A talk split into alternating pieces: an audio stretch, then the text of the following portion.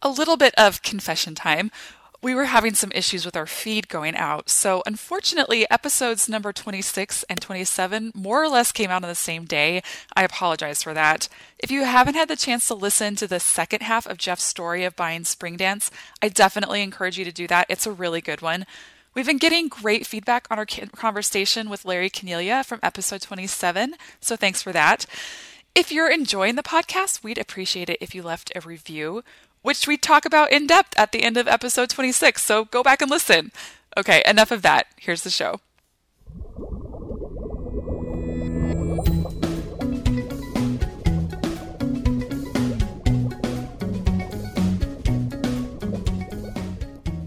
This is the Spa Retailer Podcast, where we talk about retail, business, and all things related to the hot tub industry. I'm Megan Kendrick, owner of Spa Retailer Magazine. And I'm Jeff Bailey, owner of Spring Dance Hot Tubs in Philadelphia.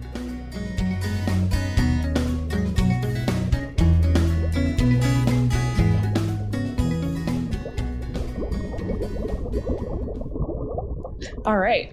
So we are here for our second issue or issue. Good grief. Uh, do I work in print or do I work in print?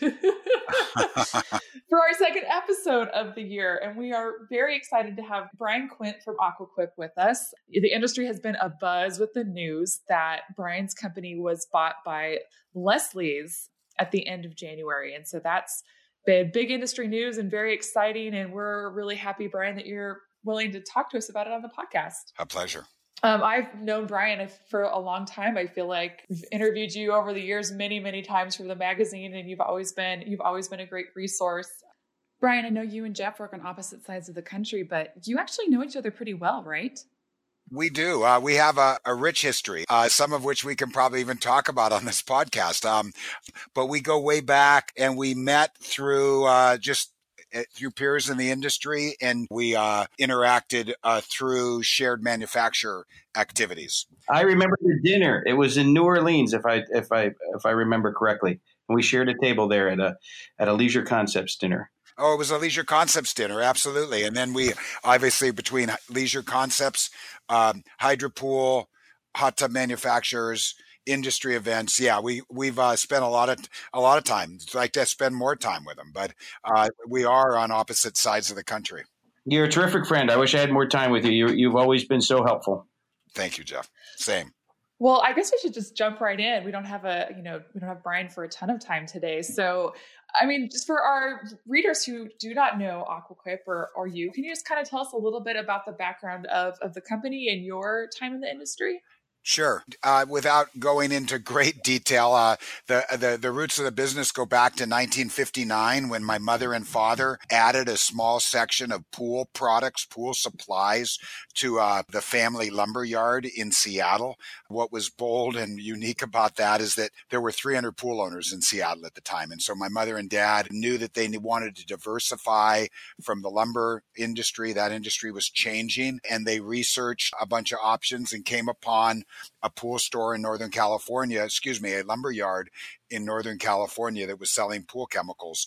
My dad and mom went down, met the owner, and decided to come back up and add a small section of the pool chemicals and supplies, probably a uh, 150 square feet in the corner of the family lumber yard. I went to I went to, to first grade that year kindergarten actually.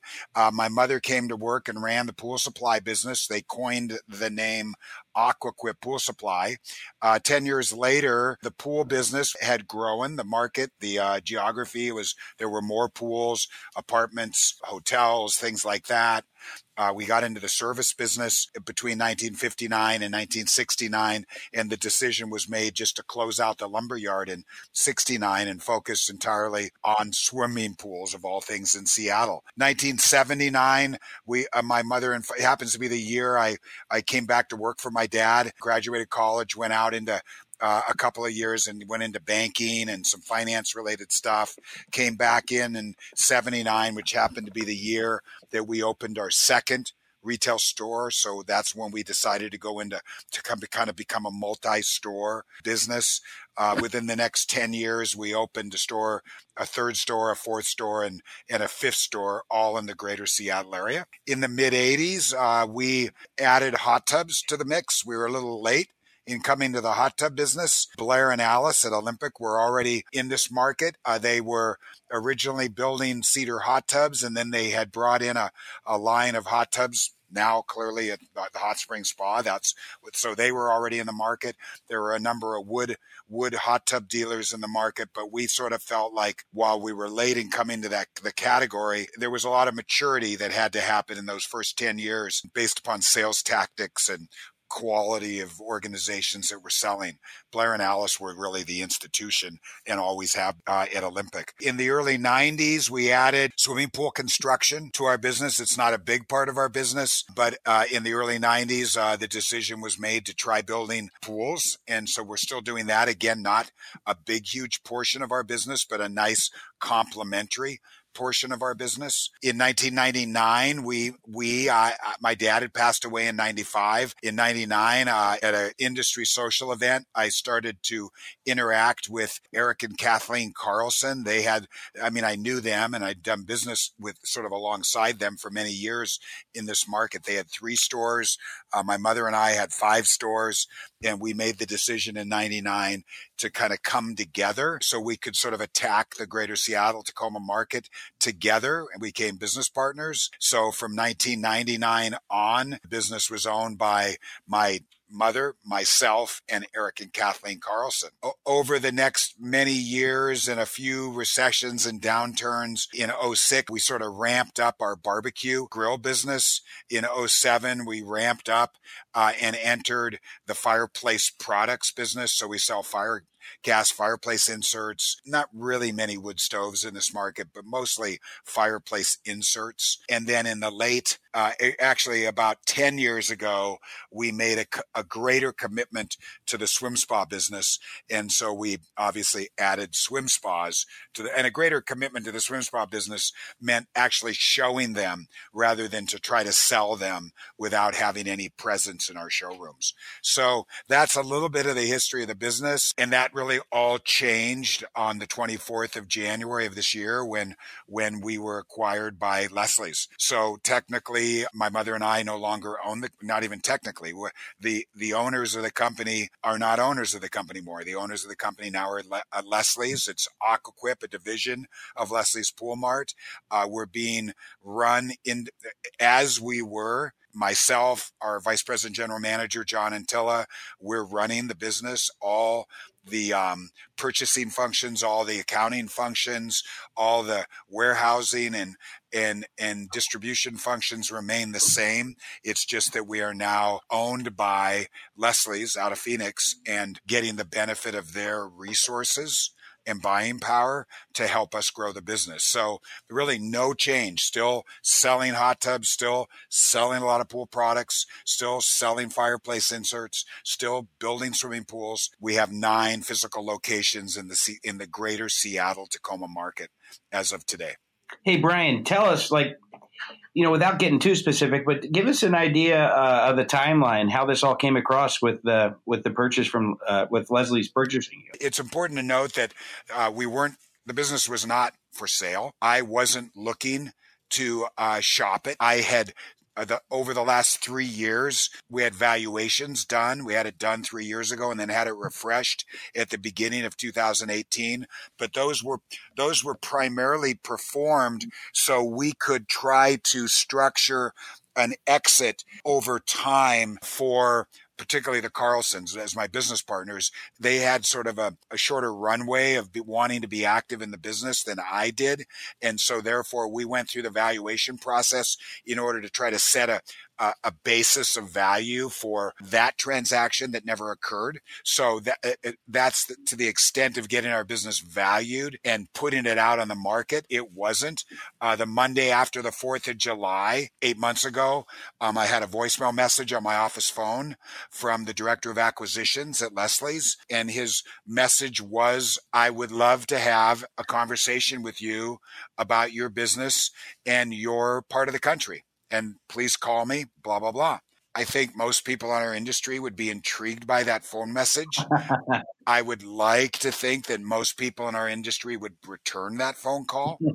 I happened to. I called him probably within a couple of hours. I tried not to seem overly eager, but more than anything, I, I we knew who Leslie's was. We know what they do. We knew why they didn't have a presence in the Northwest is because it's they're pretty much a pure pool retail aftermarket business and a pure pool retail aftermarket business in the Pacific Northwest, if not the northern sort of reach of the country, what some manufacturers historically have referred to as the snow belt, there really isn't any long term viability for a pure retail pool supply business. And so I figured I would return the call, I would listen, I would learn. And if nothing else, I'd have a little better sense of what could be happening in our own immediate market if indeed Leslie's was looking to expand into that market, into this market.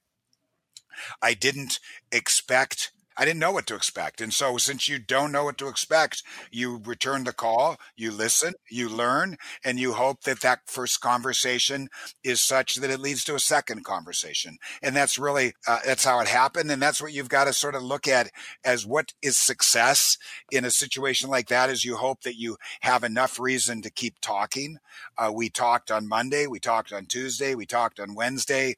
We had a non-disclosure uh, signed by the end of the week. And the CEO of the company flew up and we had breakfast together the following week. He happened to be coming to Seattle for other reasons apparently and and then things just took a took a life of its own from there so it really started on approximately the 9th of July and uh, and it took us about seven months of due diligence and learning and getting to know each other and getting a better understanding of where we sort of fit into their plans. And there we go. I find that fascinating about getting the valuation done. You know, most people only do that right when they're going to sell but it's almost like taking a pulse of the business too, uh, for sure. I mean, I've been going. I'm sort of a student of the of the game of business, and so I both John and I are in Vistage, which is a a peer advisory best practices group. We uh, go to a lot of seminars, we go to a lot of education, and so I think the key is um, you have. I think you have a responsibility to understand what drives the value of your business, and I think that you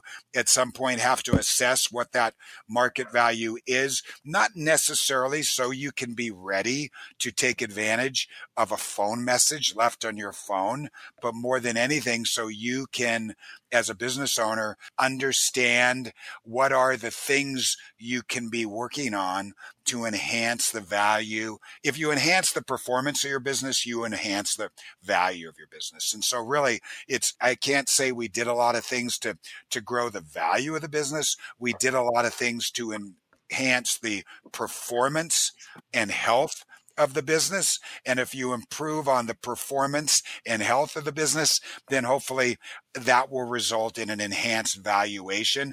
But evaluation is only evaluation if there's someone willing, sitting across the desk from you, wanting to know how to spell your name on the check that they're about to write. Uh, otherwise, it doesn't buy you a, it doesn't buy you a uh, groceries. It doesn't do anything other than gives you a basis of are what are the activities that you should be focusing on or what are some of the activities that you're doing that add no value to your business and i think that's a good reason to get a business valuation done so you you know where you should be dedicating your your energy to include your people and your dollars and your growth plans to enhance the the performance of the business which in turn i guess makes your business more valuable. And since none of us will live forever i guess at some point we do sort of look towards some exit or some liquidity event that could include a family member, that may include key employees,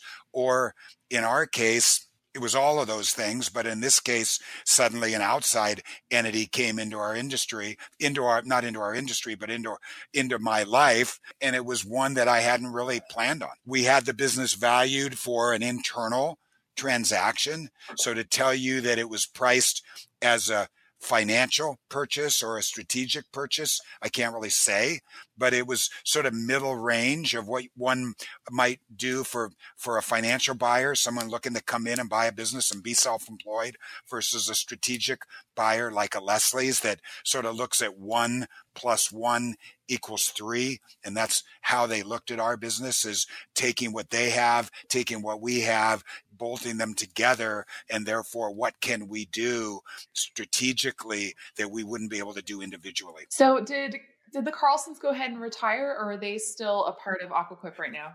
That's an excellent question. So Kathleen re- uh, retired from the day to day of the business in January of 2017. So she'd already retired from working in the business as a employee, but she was still involved because she and Eric owned a portion of the company. Eric uh, was active as an employee in the business and maintains that. Uh, so he is a full time employee of the business. Really, no change for Eric. He's focusing on the same sort of projects and areas of the business that he was uh, focusing on. So it's kind of funny because you said, I mean, you sort of had you know getting the valuation done had kind of prepared your business a little bit for this in a way kind of by accident but but not really because you have always been running your business i imagine in ways like thinking down the road for what are the what are the next steps? Yeah i sort of tried to take a professional approach and not to say none of us we're all professionals but a professional approach at running this business like a a business rather than a family owned this I don't mean to make it sound derogatory, but a family sort of slush fund to where the business is a lifestyle choice and that a lot of people in our industry, not wrong, not wrong, but there's a price to pay for this uh, that, you know, that run maybe non-business expenses through their business and things like that. And so I felt like, particularly since I had non-family member partners and that we were trying to enhance the performance and health of the business, we were running this business as tight of expense control as possible, meaning we were not looking for quasi personal expenses to run through the business. That really, it, it didn't position the business for the kind of financial health that, that we looked for. So I guess in that we've been running the business with with an eye towards bottom line performance and profitability. Everybody's doing that, but we weren't sort of dirtying it dirtying it up with a bunch of expenses that technically didn't belong in the business. And so when the call from Leslie's came and we ultimately it took us a while to get to valuation. It didn't take us quite that long to get to sharing financial performance because that was obviously some of the things they request in their early post NDA due diligence. But the beauty of our financials is when I delivered my financials to them, they were clean. I didn't give them my numbers and say, yeah, but there's about a hundred thousand more that really needs to be added back into income because of expenses that we as owners have run through the business. And so I think that the numbers were clean. Didn't lead with a qualifier about our numbers are this, but they really should be this. And I think that that really allowed us to um, be better prepared for the opportunity to, if presented, to um, maximize value and in hopes of getting a transaction done. It's interesting because a lot of the people we've talked about acquisitions a lot in the magazine and we've talked to a couple of people on the podcast about it, Jeff included. But we're always talking about it on the other side. We're talking to the person who has purchased the business, not the person who has sold the business. So it's an interesting it's interesting to look at it from that perspective and kind of what are the things that you need to do to get your house in order so that so that you're prepared when someone out of the blue comes in and says hey we're really interested in this yeah i mean i think there's there's structural systems and process things that that i think um if i mean maybe we don't run our business uh, with the intent of selling it. I mean, again, none of us live forever, and there's going to be an exit for all of us, like it or not, at some point. Hopefully, it's planned. Hopefully, it's thoughtful. Hopefully, it's done proactively. And so, really, that eh, with all sort of the business courses and business classes and all the peer advisory stuff, I think we realized that what you sort of needed to do was to build a business structure, people, org chart, processes, systems uh, that uh, are not dependent on a particular individual, and that in theory it they're more templates. I, over the years, we've uh, a lot of us in the industry were exposed to Michael Gerber's work, but he basically worked with a lot of people in our industry to sort of develop templates and processes that were sustainable and duplicatable regardless of who was sitting there doing that task. And so we built systems and processes that were not people specific person dependent, but more um, ways to structure our business. Uh, so org chart, I've had an internal accounting professional. Most of them have been CPAs dating back 25 years. And so I felt like that was important for us to, uh, to sort of have that level of professionalism in house so we can get the crispness and the timeliness of our financials. And then I've also been a big believer in open book management. So I adopted over over 25 years ago. There's a book called The Great Game of Business by Jack Stack. That was the early readings that I had on open book management. Now there's a number of people out promoting open book management. Uh, we used a product. The founder of it has passed away, but it's a, a product called Ownership Thinking that gave us a model in order to basically bring open book management down into the company beyond just at the ownership level or at the senior management level. So we share financials. I continue to be willing, but I have been willing to share financial informations, financial statements with anybody in the company that's willing to sit down and learn how to read them. If someone isn't willing to sit down and learn how to read financial statements, there's a lot there's a lot of misinformation that can be garnered by sharing financials. But hmm. I believe that if we share financial information, then there's visibility to the team. It causes collaboration around what success looks like. So if we share financials, and we talk about it and we make them common in our in our language come up with keywords that are you know cat what does cash flow mean? Make sure we all are looking at cash flow the same way.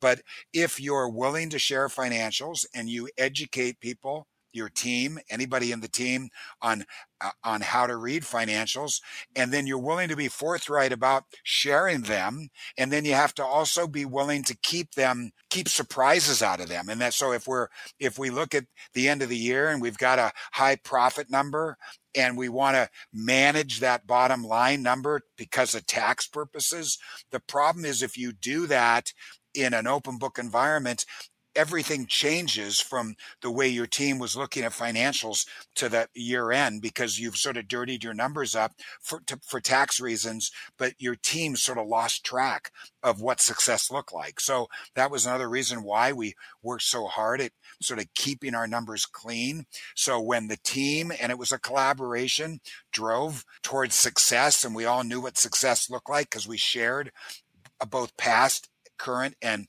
projected financial performance by way of budgets for the future, then everybody got to be, everybody wants to, I think for the most part, people want to be part of a successful company. And so if by sharing numbers, involving people in what success looks like, telling them how we're doing uh, through the course of the year or journey, then people will feel a bigger part of the success. Or there was probably no better time to have open book management than 08 09 and 10 when everybody could see uh, what was the challenge, what were the challenges of our business as well. And then once again, causes collaboration to be able to focus on the success factors of being better than what we are in these various areas.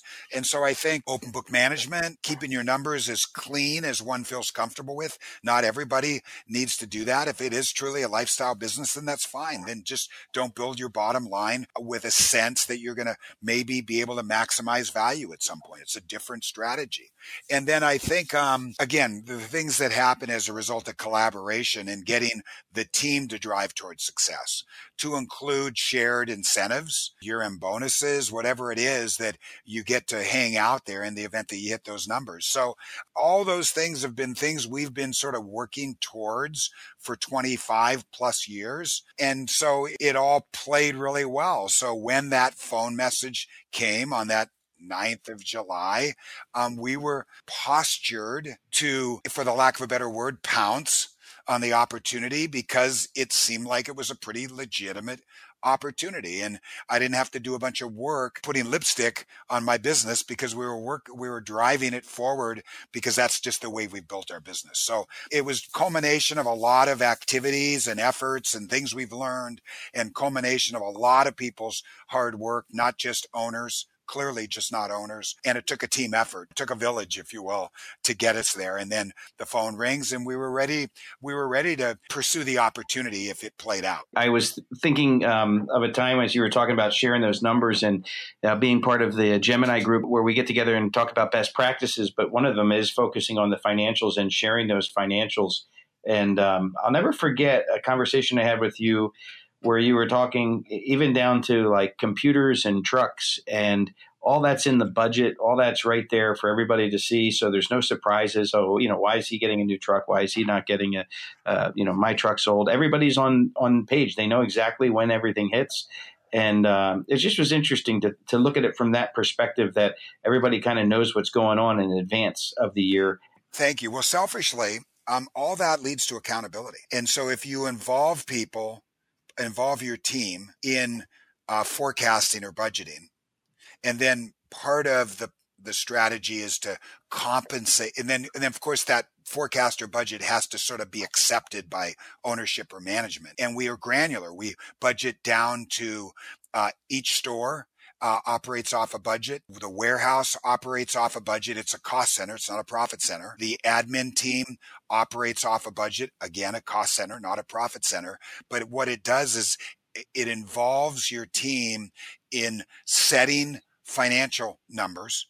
And then it involves your team in being held accountable for those financial numbers uh, when we're looking at actual versus budget and what's the variance and why the, some of the best conversations are the why we didn't hit those numbers. And they're not because people are dogging it or being lazy. They're, or, or poor salespeople because of course you're doing all those things to make sure that you're not dogging it and that you're not being lazy and you're not making poor sales presentations. But it causes collaboration and then ultimately drives accountability. So you have great conversations about not only what, but why. And not just why because you fell short, but maybe why? Because you exceeded budget and therefore what can we do in other segments of the business where we can enjoy the same results? So you mentioned jeff about trucks.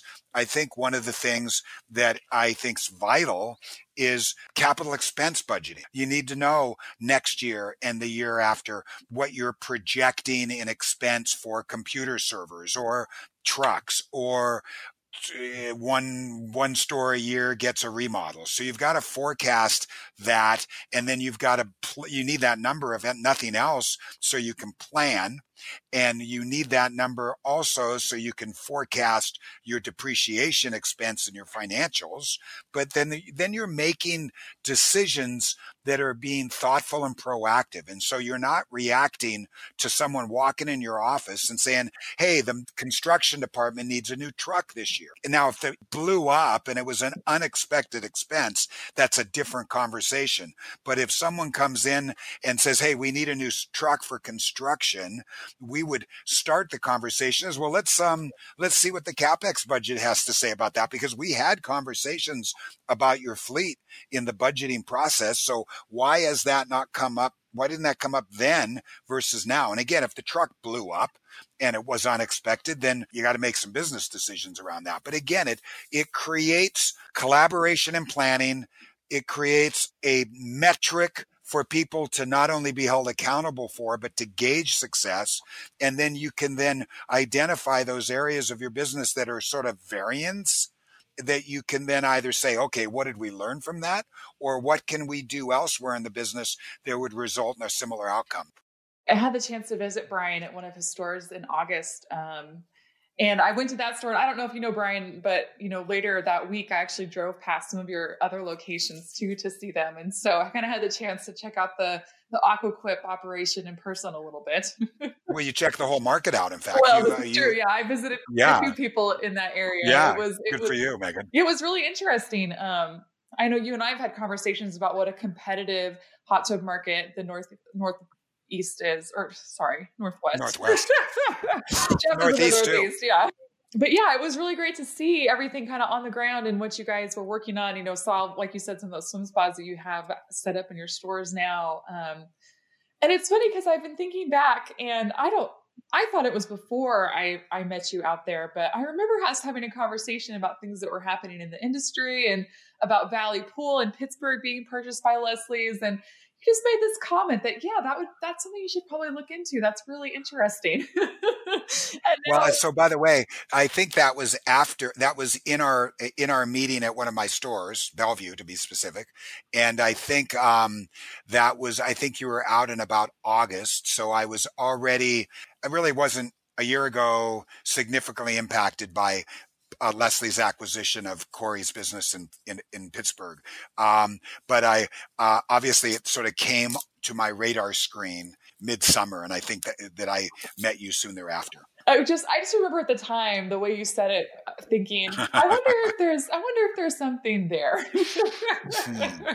So when this was announced, I have to say I wasn't hundred percent surprised. Oh uh, yeah, funny thing. What do you think of I mean, in the industry, everything from manufacturers to retailers, uh, there's so many changes happening right now. I mean, obviously, it was easy to predict with uh, the aging of our industry, but uh, what are some of your thoughts on these big changes and acquisitions? Um, you know, it's a good question, Jeff. And I, um, there's a lot of activity. There's a lot of uh, merger and acqu- M&A or merger and acquisition activity. And there's a lot of that activity driven or fueled by outside industry sources, i.e. private equity, the private equity firm that, that owns Leslie's, the private equity firm that just recently bought Jacuzzi. There's another one out there. Um, obviously Hayward's acquisition of Paramount is a little different. Um, SCP's acquisition of Adcock is a little different, but there's a lot of activity. And I think that, I think that Oh, and Zodiac, the the, the whole roll up of Zodiac Fluidra mm-hmm. is really exciting, uh, and that's there's a certain bit of I think private equity play in that as well, meaning outside influence. So I guess um, I when you see these kinds of activities, some of it's in areas of the industry, segments of the industry that there has been consolidation, like SCP uh, Pool Corp buying other distribution. That's that's that's just the nature of distribution. And I think uh, some of the consolidation at the manufacturer level is just more of what we have been seeing over the years. It does seem like it ramped up. I guess the other acquisition that I didn't mention is Biolab's acquisition of NC Brands. And that is, again, that's just, that's a natural sort of uh, event that isn't probably extraordinary. I think it's a great move on both parties' part, but I don't think it's dramatically unique. So I, but I think the activity that we're seeing speaks to the financial attractiveness and upside that our industry seems to have in the eyes of these companies doing the acquisitions. So I think uh, eh, on the internal transactions, i.e., Hayward Paramount or Pool Corp Adcock, I think those are uh, more the same, but I think it does show that there does continue to be a lot of upside in our industry. And I think that's optimistic and exciting. I think in terms of outside equity, like Jacuzzi's new private equity partner, or Catterton, L. Catterton, who bought Leslie's a couple of years ago, or some of the uh, other uh, private equity transactions, Fluid Zodiac. I think those uh, say similar in that I think there's a lot of uh, our industry is considered a luxury industry and the luxury br- consumer brands still seem to have a lot of attractiveness. So all this activity speaks to a lot of upside in our industry, both people from within our industry that see it and people that are in the private equity world are looking at our industry going, there's still a lot of growth here. There's money to be made here. And there's a, a sea change going on with the challenges of specialty retail and what's happening with e-commerce and so on. So I think there's, there might, maybe it's seen as an opportune market by outside equity, but at the same time, there's a lot of upside. So I, I think what we're seeing in these M&As just shows that our industry is thriving and maybe it's maturing to a point where there's other you know, the hot tub segment is less mature than the pool segment, but I think it's maturing. And there's people like Jacuzzi and people like Masco. There's some big players in, in that in, in the category. And I think that's all leading to attractiveness. So I think all boats rise in a rising tide. I think all of us will benefit from this, the attractiveness of our industry by outside investment. So, I mean, I don't know if that answers your question, Jeff, but I, I think it's exciting. Uh, there's been definitely a flurry the last two or three months of activities. Um, sure. Yes. And I think that's neat. I think that's neat. Well, what's exciting is to see it drop down to the level of specialty retailer, such as yourself and such as Valley. When you see those those take place, or, or you see a bank lend serious amount of money for me to purchase the business, shows you the importance and the viability of these businesses. And of course, we're not, we are mom and pop businesses, but at the same time, when they're not run that way and they're run profitable, people will invest in them or lend for them too. They're, they're viable businesses. I think, um, I think that getting down to the consumer level, like the segment of the business, the industry that you and I are in, Jeff, where we're selling to consumers, I think it, it's sort of new. I don't think we've seen, we've seen other methods of consolidation such as franchises but we haven't really seen that's a that's really a model for an exit in my opinion that's really a franchise is really just a way for you to to do what michael gerber said oh the e-myth is his work e-myth and making your business duplicatable and sustainable and repeatable and that's what a franchise does uh, which therefore gives you a maybe a clear defined exit. But outside of franchising in the specialty channel of our industry, there hasn't been any really, you know, maybe within specific markets consolidation, but there really hasn't been across regions much in the way of business to consumer consolidation. So I think it is, if there's a bit of a sea change coming, particularly when we look at what are the vulnerabilities, what are the headwinds that a specialty retailer faces, escalating labor costs, contracting labor availability, governmental regulatory pressures, e-commerce, big box being attracted to some of the big ticket categories that historically have not been sold through big box or e-commerce, i.e. hot tubs or i.e. fireplace inserts. Uh, so there's a lot of vulnerability that has a tendency to maybe drive down some of the attractiveness of the business to consumer specialty segment of our industry. But I think that um, there are people like the Leslie's organization, I guess, that are looking at there are strategic reasons to do it.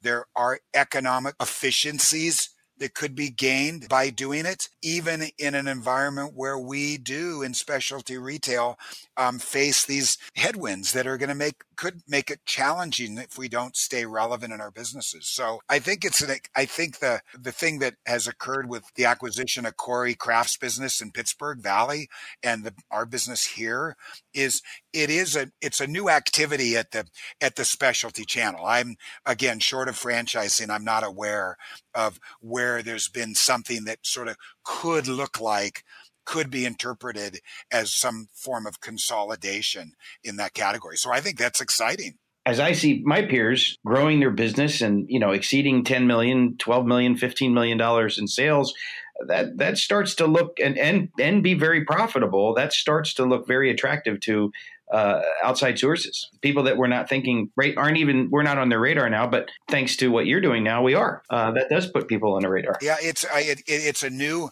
Uh, if you're making a list of what exits look like, it's just another item for the list uh, that uh, that a year ago, 18 months ago, maybe wasn't one that occurred to you. I mean, we could always say, well, yeah, maybe uh, SCP wants to get in the retail business and they could be a strategic buyer. Well, they're, they're, yeah, they, that might be the case, but they sure haven't demonstrated any interest in doing that to date. So that's not a viable item for the list. And you could have said, yeah, Leslie's wants to get into the quote hot tub category, but until recently, they've never done anything that would demonstrate that you really are, that that's true. So I think it gives another avenue for someone, uh, a privately held business as an exit. Um, I also, as I learned, not that I was really attracted to it. But when you're getting to the 10 or 15 million dollar revenue area and you're driving the bottom line appropriately, I don't know, everybody's got a different opinion about what appropriately is, somewhere maybe in the 5% to 10% of gross revenues, then there's now private equity firms that are out looking for businesses like ours now too. Not sure. not companies like Leslie's that are owned by private equity, but literally small and middle market private equity people that are rolling up, going out and acquiring businesses that are doing 10 and 15 million a year. Now they're they're not necessarily paying premiums for them. They're maybe looking at more financial being able to buy one at a financial buyer valuation because there's a bunch of upside if they can find cost efficiencies. But the thing think what's scary about private equity, direct, selling directly to private equity, is that you know private equity generally is not a long-term player. They're, they tend to, you know, flip every three to 10 years. Right. And so that can be disruptive to a 10 or 15 million dollar business. Not less so maybe to a hundred million or 500 million dollar business. But that's some of the stuff that bothered me is because that would impact the culture of the business and culture is everything. culture is really everything financial performance of the business is a direct result of culture, not solely, but a component of. So I um I think it's enlightening. The list of ways to exit a business like what you and I have here, Jeff, I think is the list is getting bigger. Got yeah. again, franchise, you've got private equity, you've got uh, private equity owned people that are looking to uh, build an economy of scale model. I think it's optimistic on top of the other traditional ways that people have looked at exiting their business, family, key employees, outside buyers, things like that. Well, you called me. It was, I believe it was a Saturday. You were doing inventory and you had called to share the news about this just a few weeks ago. In our conversation, I, I you, you were being very humble, but I, I did have to. Um, I, I, was reminded of the phrase, the harder you work, the luckier you get. And that's something, uh, I guess you could say has nothing to do with luck. But boy, timing is everything. Uh, it was really smart of you to return that phone call uh, after after the Fourth of July. well, I, so John Antilla, who you know well and is our vice president, general manager, and very key, very key to our business. Said when I say because I, I my nature is to to maybe askew on the humble side. And so, yeah, we were lucky that we got the phone call and we were lucky to be located in the Pacific Northwest, which is where Leslie specifically targeted growth because they had no, they have no presence here, at least bricks and mortar they don't have a presence. Sure. And John will always say is you make your luck you make your luck. And yeah, I mean, it's a combination of a lot of things. I would say it's just a fortuitous convergence of circumstance, cir- circumstances. So you can call it luck, you can call it timing, you can call it being in the right place at the right time, you can call it the culmination of a lot of hard work. Not any necessarily, we don't work any harder than anybody else in this industry, but maybe we've been more deliberate in working on certain activities that are going to drive value and drive growth opportunities. You've certainly been smart. Well, I'm curious, Brian, what what do you see for yourself personally next? I mean, I know you don't have any immediate plans of leaving Aqua Quip, but I mean, kind of where do you see yourself going in this in the next few years? That's a great question, Megan. And I'm going to jump up to one of the questions that you uh, gave me in preparation for this call uh, that we didn't talk about. And that is why was this acquisition slash partnership attractive and beneficial? And so uh, when I was all, and so I, I think I'm going to answer your question. If I don't, you'll let me know. Um, but when I was weighing options. And it wasn't really Leslie's or something else, but even it was when I was weighing looking at key employees or other things to work towards as an exit, but particularly the Leslie's opportunity when it presented itself. The things that were important to me, yeah, I need to be compensated appropriately for the value of my business. That that's a baseline expectation. If the value arrived at doesn't work, then all the other reasons you would like to sell your business don't matter. So a baseline foundational expectation is you're going to be compensated appropriately for your business.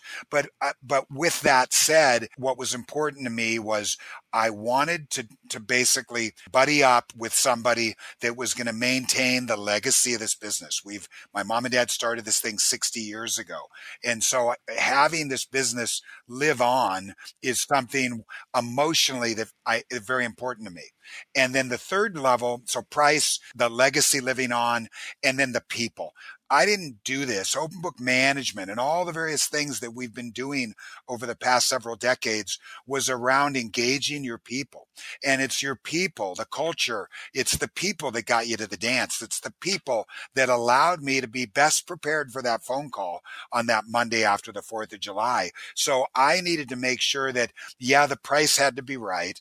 And yeah, it, I wanted the legacy of the business to live on, but I also wanted to make sure that it best positioned my team for long-term success and enhance their future opportunities rather than sort of pigeonhole them in a transaction. And this opportunity absolutely gives everybody on my team incredible new areas of advancement and opportunity that didn't exist in an employee, a company with 80 employees. And so I'm very excited about that.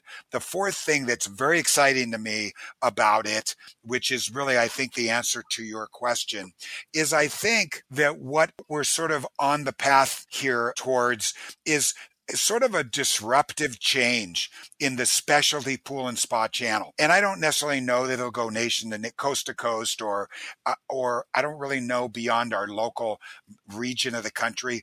I don't even know within our own region of the country exactly what it's going to look like in a three to five year sense. I think we have some ideas around what that, where we're going to strive towards doing that and going to be meeting with, with the senior team at Leslie's in a couple of weeks to sort of rough out three to five year plans. But the reality is if you're going to be involved with this industry, um, then doggone it, it's fun to do stuff that's going to be impactful and in this case, a little disruptive, both in a competitive way, but also in an opportune way for uh, other specialty retailers in our industry. So I'm pretty excited about, I mean, I've made a multi year commitment to Leslie's. I have absolutely no intention of not honoring that and i have i keep thinking about sort of when that multi-year commitment is over it's four weeks in now, so I can't really four weeks today, uh, four weeks almost to the dip to the minute. I can't really speculate as to how I'll feel after my multi-year commitment is up. But what I do know is the next two, three, four, five years are going to be dynamic. And when I say disruptive, I, I'd rather be on the disruptor side of the category than the disrupt E side. And so that's when Leslie's made it known they were coming into this market and they were going to do it by acquisition. I had a choice of either being the acquisition or trying to compete against that acquisition. And so I chose to play out the aligning with the acquisition piece. And so I, I'm excited about sort of breaking the mold and disrupting the status quo of both our business and the way our business is going to behave regionally and perhaps the way that this model will play out, uh, out elsewhere outside the northwest. And so i'm pretty excited about that and i get to interact with all the people and all the relationships and all the friends that I've spent the last 40 years building those relationships with one. And so what a what a fun, exciting opportunity. And of course, the most important thing is to continue to drive the financial performance of the legacy Aqua business, because that's really initially what Leslie's has bought. So we've got to make sure we continue to drive the financial viability of the business and then sort of align with their growth strategies over time. And that to me is pretty exciting at this juncture of my career. I'm 63. Um, I'm not done yet, but I also know that I'm not going to do this forever. It's not a, it's not realistic. So I get the, the next three, five, seven, I don't know, years, I get to sort of be disruptive in a positive way in a change way and i and so that that doesn't really give you my job description per se for the next three to five years but it's sort of a, a snapshot of what turns me on about this opportunity and then with that said the opportunity that everybody in my company has now that they didn't have four weeks and a day ago that sort of turns me on too that's awesome. Well, definitely congratulations. I mean, it's like you said, it's really exciting for you and your your company and and it's big news in the industry. And I really appreciate you, you know, hopping on with us and talking about it. Um, it's been really, it's been really interesting. I'm, I'm excited to see what the reaction is from our, from our listeners to this. Um, I will be excited to hear. And I, you know, some, I think the relationships uh, that I speak of, Jeff Clearly, you're one of them. Megan, as of the last few years, you're one of them. They're all part of what makes this, this business fun. And it's all part of what made, and honestly, it's like a spaghetti sauce with lots of ingredients that cooks on the, on the stove for 40 years, right? Um, it's all, you can't really, it's not just like the guy in, the guy in, um, what's that movie where it's just one thing? Billy, uh, uh, you know what movie I'm talking about? Uh, just it's just one thing. The cowboy.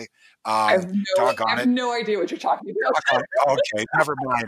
Um, it's not just one thing that allowed us to be in this um, in this uh, to be able to leverage this opportunity. It's culmination of a whole lot of things and a whole lot of people and a whole lot of experiences over a whole lot of years, and that's fun too. That's rewarding. Jack Jack Palance in uh, thank you City Slickers. City City Slickers. That's it. That's it. Thank you. I got to use so, this knowledge like that. so uh, you know, it's been fun, and thank you for your encouragement and support, not just during this sort of last most recent journey, but in, in over the years. It's it's been a pleasure to get to know you, and uh, there's never enough time to, to chat. That's for sure. We're going to go ahead and end it there. Thank you so much for joining us today, Brian. And you know we'll keep our ear to the ground for more news coming out of your neck of the woods. Thank you, uh, guys. Be well to you all. Talk to you soon. Bye bye.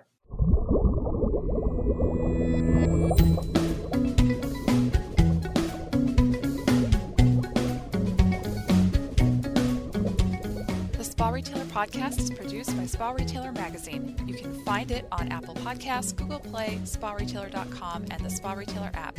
Please leave us a review and let us know what you think, or email us at podcast at SpaRetailer.com.